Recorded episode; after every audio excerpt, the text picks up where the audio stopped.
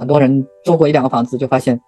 亏的，维修太多了就亏的。你看看这个问题怎么跟帮大家支支招？好的，那我来说一下啊，我的经历经历呢，就是最开始呃我在做房子的时候，前几年吧，我后来就会就发现有一点这个规律，呃，就是说我经常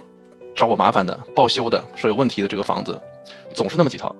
啊，我投资的房子里面。这个租客老来找我的啊，一方面呢是可能这个租客他本身这个呃要求比较高一点，但更多的情况下确实本身真的是房子出问题了。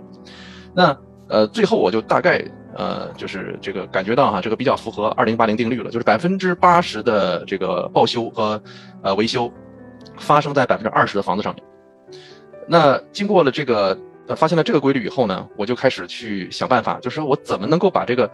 呃百分之二十的房子。啊，把它这个百分百分之八十的问题，把这个这个解决掉。除了卖房子之外，哈，我把这个百分之呃二十的经常出问题的房子解决掉以后，那我的这个出问题的这个呃频率就低很多了嘛。所以我一直这些年在就是努力在解决这个问题。最后呢，我呃大概现在是用三个方法吧，呃，一个就是这个安全年检，呃，就是每年要检查一次安全。但这检查安全的时候，我会发现潜在问题。不过这个呢，就是嗯，并不是所有的这个房东啊，可能都比较适合能自己做了。因为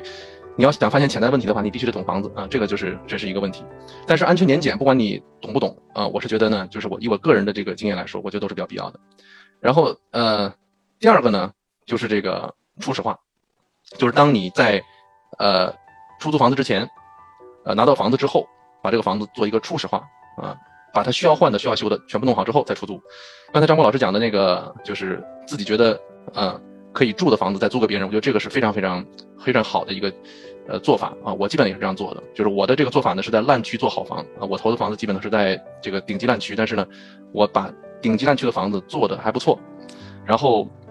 呃，这样的话呢，我可以找到好租客啊。就是我在烂区做好房。我自己把自己搞成好房东，然后我找好好房客，这样的话，就整个这么一套这个呃方式做下来，我有比较高的回报率，我有比较稳定的这个房租收入啊，比较呃低的这个维护成本啊。这个维护成本低，并不是因为呃说这个这个房子一定是新的，是因为我用了比较好的呃或者说正确的这个呃维修方法啊，把这个维修成本降下来。然后最后一个呢，就是发现问题及时修啊，不要拖。我我们前面讲了这个，就是我说前面两个，一个是安全年检啊，第二个是，呃，做初始化，第三个问题就是发现问题及时修，呃，不要去就是这个想着，哎呀，我能能不能拖拖一拖算了哈，能能不能这个呃降点成本，这个问题总会啊，只会是你越拖时间越长，最后你花的钱越多，所以基本上呢，我是通过这三个方法来控制降低成本。这个呢，三个方法呢发生的时点啊，就是一个是在买房的时候，买房的时候你就要去判断。这个房子以后啊维修起来是不是有很大的麻烦？比如说呢，不同年代的房子啊，你比如说呃，一九零零年到一九三零年之间的，一九三零年到一九五零年之间的，七八七八十年代的，九十年代以后的啊，这个不同年代的房子，实际上它容易出现的问题是不同的。呃，特别早的房子往往没事儿，因为比如说就是一九零零年以前的房子。它不可能到现在它什么都没换过，或者它的这个没换过一次哈，不可能。比如说水管啊，这个电啊，到现在一次没换过，这种可能性几乎是不太可能了。因为一百二十年了，这个，呃，能够维持一百二十年的这样的管道啊，这个非常少见。呃，中间呢大概率是换过的。那一九，比如说七十年代的啊，一九七八年以前的这个房子呢，容易出现这个，比如说呃失眠的问题啊，铅呃 lead paint 的问题啊，铅的这个含铅油漆的问题啊。还有，比如说八十年的房子里面有可能有这个 PB 这个水管啊，是一种这个特特别的材料哈，这个水管非常容易漏，呃，它可能是灰色的，或者是这个蓝色的，上面配了灰色的飞灵这样的水管。如果你看到这样的水管的话，你在你买房的时候就要非常非常小心。呃，当然了，一般情况下啊，这样的问题你的 inspector 会提醒你的。不过当你自己去看房的时候，如果你或者买这个拍卖房啊，你没有呃，就是这个。可以经历 inspector 可以去查的这个步骤，你要自己买的时候要非常小心。在你选房的时候，比如说一九七八年以前的房子，你选的时候你就要留意啊。呃，呃，一九七八年以后啊，比如八十年代的房子，也不是十九万事大吉了啊。就是这个每一个年代不同年代的房子，它能够需要注意的事项还是有一些区别的。所以在买房之前啊，出租之前和出租之后这几个不同的环节，我们把这个呃维修的这个点呢注意好了以后，就是是可以把这个。维修的成本降下来的我我经过这些年的实践，我觉得这个是完全可行的。刚才群里面有人提这个年检的呃哪个方面哈，我不知道现在是不是有时间说那么细，反正大概呢，就是说，呃，比如说煤气的泄漏啊，查这个煤气泄漏，查这个呃 mode，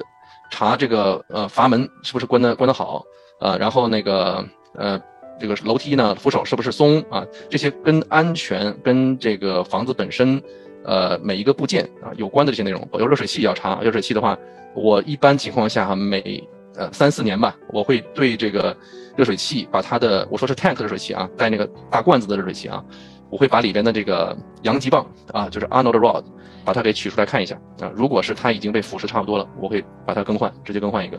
像这种东西呢，如果你是例行的去做的话，呃，你就会大大的提高它的使用寿命。比如说这个热水器阳极棒的问题，这个阳极棒是干什么用的？它就是，呃，为了防止水去腐蚀我们的 tank，因为 tank 它是两部分，一个是里面外面一层是这个就是铸铁，然后里面有一层釉。呃，水是可以腐蚀它们的，但是如果有阳极棒工作的话，阳极棒会替代我们的这个呃铸铁呃被腐蚀，就是